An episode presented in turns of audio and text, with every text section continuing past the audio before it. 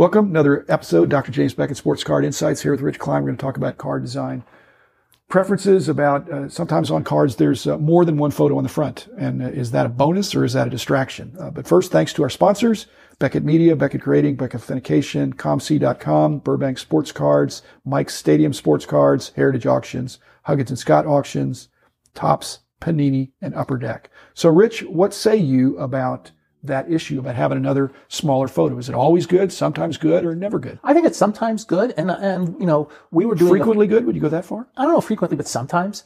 And I think it depends on the set. Like one of the great things that makes 54, 55, and 56 Topps sets the way it is is the second photo on the card. Those are classic. Those are classic, and they're the and same. one is horizontal. I mean, one is vertical, and the other two are, are uh, horizontal, and so both of those work. Yes.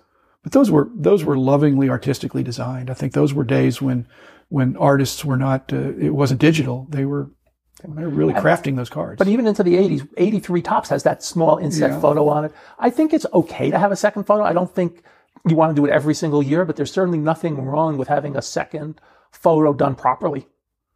And they'd both be photos. Yes. As opposed to photo and artistic uh, rendering.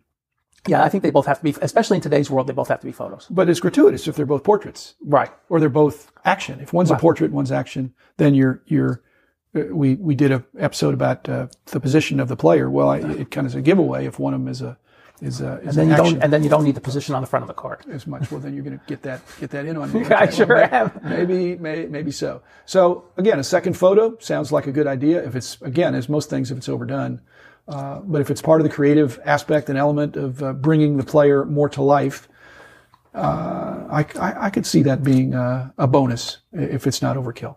So that's uh, anything else about that? Let's see. Uh, I think that's pretty good. You know, and I think you know one thing we're talking about photos. How about a back photo? Seventy one Topps has a back photo. That to me was kind of really cool because then you have so the that's front. a bonus. It's not detracting from the you know.